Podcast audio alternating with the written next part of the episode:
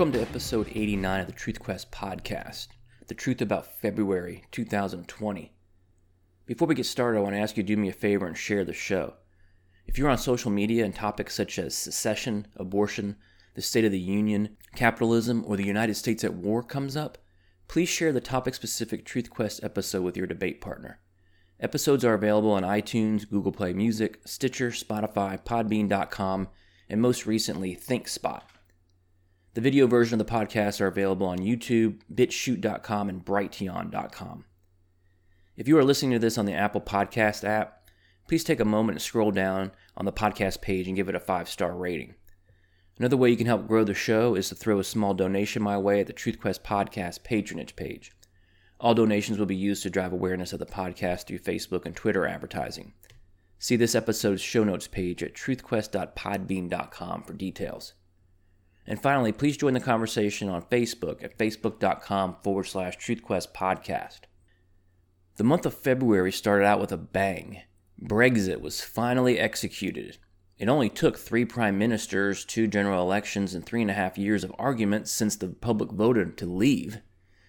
As discussed in the last episode, 87 and 88, about secession, decentralization and self determination beat one size fits all omnipotent power from on high every single time it's tried. Liberty and freedom are wonderful things, the Kansas City Chiefs won the Super Bowl after a 50 year hiatus from appearing in the game.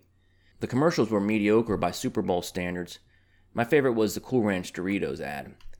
The halftime show may as well have been a strip tease with Jennifer Lopez and someone I never heard of pole dancing and ass shaking. I'm so glad I didn't have young children at the time watching the game with me. How uncomfortable. The coronavirus. The death toll mounted throughout the month. Millions of Chinese were quarantined, thousands of bodies were apparently burned there. Disinformation was rampant coming out of China. The scientist that blew the whistle on the virus outbreak in Wuhan, China, on an obscure message board for doctors back in December, died of the virus. Cruise ships full of people potentially infected were quarantined for weeks. There were confirmed cases of the virus in dozens of countries around the world. Japan closed their schools until the end of March. Italy had 500 confirmed cases, Germany 21. There were 700 people in New York that were isolated. California had 31 confirmed cases and apparently over 8,000 people in isolation. President Trump put Vice President Pence in charge of the United States response to the virus. I don't know about you, but I feel so much better now. Kind of like when Obama appointed a guy named Ron Klain as the administration's Ebola response coordinator. Klain had previously worked for the Obama administration as chief of staff for Vice President Joe Biden and had no experience in the healthcare industry or medical field. Both of these were and are worthless gestures designed to make all of us feel better. Please spare us all. The federal government is only good at one thing sucking at everything they do. The stock markets collapsed in the last two weeks of the month. It was blamed on the coronavirus, of course, as supply lines were being impacted coming out of China. The real blame sits with the world's central banks, who have held rates at record lows, sometimes negative, for over a decade. They are also expanding credit, printing money, and those dollars make their way into the stock market, creating yet another bubble. Looks like the coronavirus could be the pin that pricked the bubble. And remember, as Peter Schiff said in a recent podcast episode, it doesn't matter what the pin is that pricks the bubble, it's how big the bubble is that gets pricked. In this stock market, is a giant steaming bubble. At some point, we're going to be in for a world of hurt. The S&P 500 and Nasdaq were down almost 13% in the last 10 days of the month. The Dow Jones was down 14% in the last 3 weeks of the month. Gold was flat, believe it or not.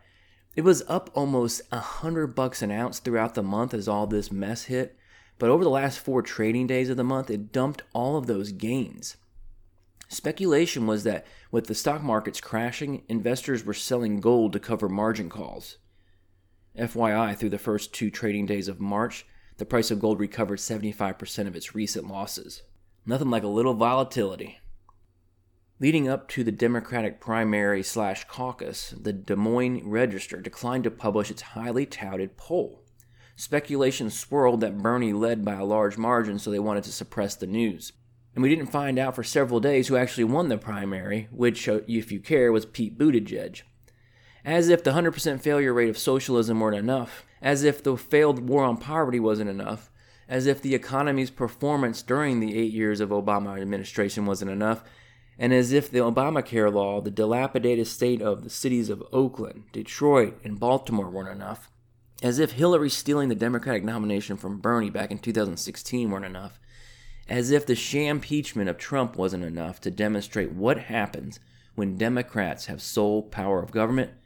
The Iowa primary, or caucus, stood as yet another shining example of Democrat corruption and, or ineptitude. So it appears that the Democrats did exactly what they spent three years accusing Trump of doing rigging an election, or in this case, a caucus in Iowa. Rush Limbaugh announced that he had late stage lung cancer. Liberals and many of my sick Facebook friends cheered. These people are animals.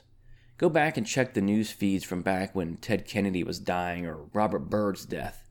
Can you find any evidence, with the exception of an anonymous idiot on Twitter here and there, of people cheering these guys' pending death? In his closing statement of the Trump impeachment, Congressman Adam Schiff suggested that if Trump was not found guilty and removed from office, he could hand Alaska over to the Russians and leave the White House for his resort in Florida, leaving Jared Kushner in charge of foreign policy. The Senate acquitted the president on both articles of impeachment. Every Democrat voted guilty. Very classy, guys. Republican Senator Mitt Romney voted guilty on the abuse of power article.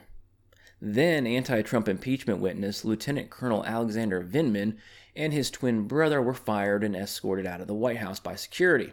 Vindman, a Ukraine specialist who sat on the National Security Council, who was accused of being coached by House Intel Committee Chairman Adam Schiff, was present on the July 25th phone call between President Trump and the Ukraine President Zelensky when the U.S. President asked Ukraine to investigate former Vice President Joe Biden and his son Hunter, as well as claims of pro Clinton meddling in the 2016 U.S. election. He was also counseling Ukraine on how to counter President Trump's foreign policy, according to the New York Times which led some to go as far as to accuse him of being a double agent.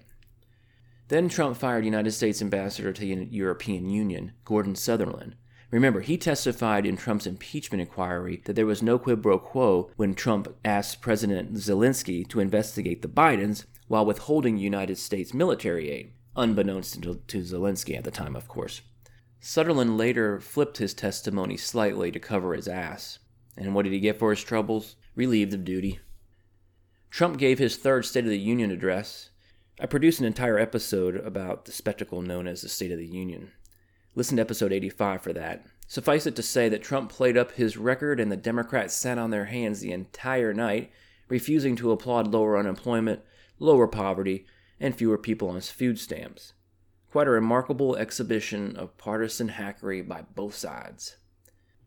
Bernie Sanders won the New Hampshire primary, barely beating former South Bend, Indiana Mayor Pete Buttigieg.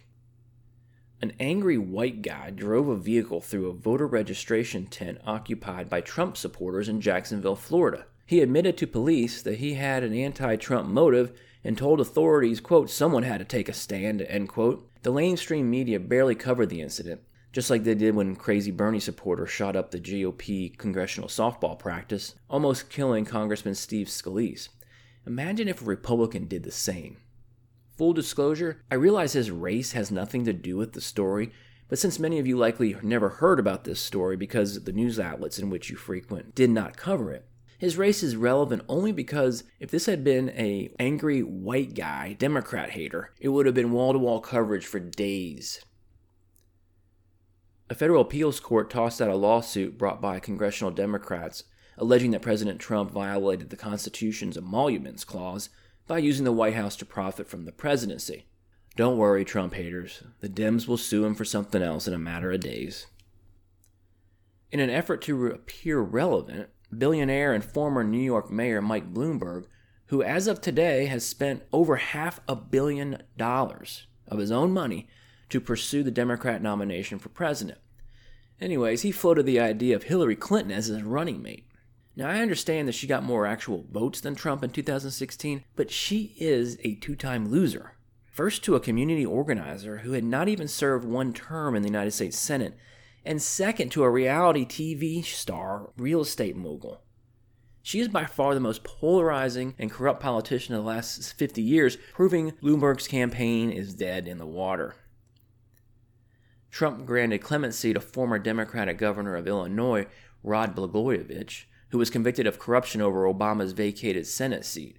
He did the same for Bernard Kerik, former New York City police commissioner during the 9 11 attacks, who was convicted of tax fraud. And he pardoned junk bond king Michael Milken, who was busted for insider trading. The Boy Scouts of America filed bankruptcy due to the cost of settling a series of sexual abuse lawsuits. Most media stories ignored the fact that the Boy Scouts sold their soul to the woke devil several years ago when they agreed to accept girls into the Boy Scouts. The organization died that day. In the Democrats' debate prior to the Nevada primary, Bloomberg was attacked for a number of reasons, including being a billionaire, stop and frisk, and being a pig with women. Sanders caught some slack from other candidates, but as always, he sidestepped the confrontation and never answered a question directly, especially when it comes to the details of his agenda.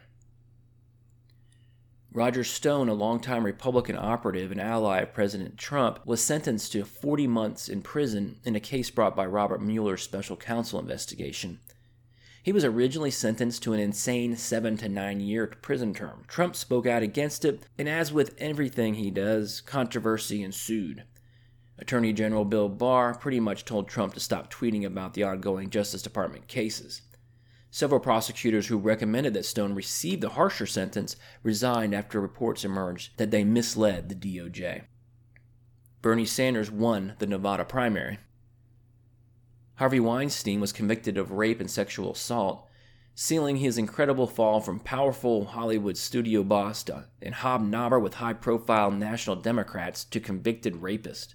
What a piece of shit. Joe Biden on the stump in South Carolina said he is a candidate for the United States Senate. Trump spoke to a crowd of over 100,000 people in India. In the Democrats' debate in South Carolina, Biden claimed that 150 million people have been killed by guns since 2007. Project Veritas caught a top journalist at ABC, David Wright, saying he is a socialist, and he admitted that they suppress stories that make Trump look good. What media bias? Joe Biden won the South Carolina primary. The month ended with billionaire Tom Steyer dropping out of the presidential race after getting spanked by Biden in South Carolina. If you are looking for an easy to read reference guide to have on your desk or bookshelf that covers many of the topics tackled here on the Truth Quest podcast, grab a copy of my book, Critical Thinking, spelled with a P like Paul. The subtitle is The Lost Art of Critical Thinking and Common Sense in Politics and Public Policy. In it, I tackle dozens of public policy issues from a pragmatic and logical perspective. It's available at Amazon and anywhere books are sold. See this episode's show notes page at truthquest.podbean.com for more information. And as always, please join the conversation on Facebook at facebook.com forward slash truthquest podcast.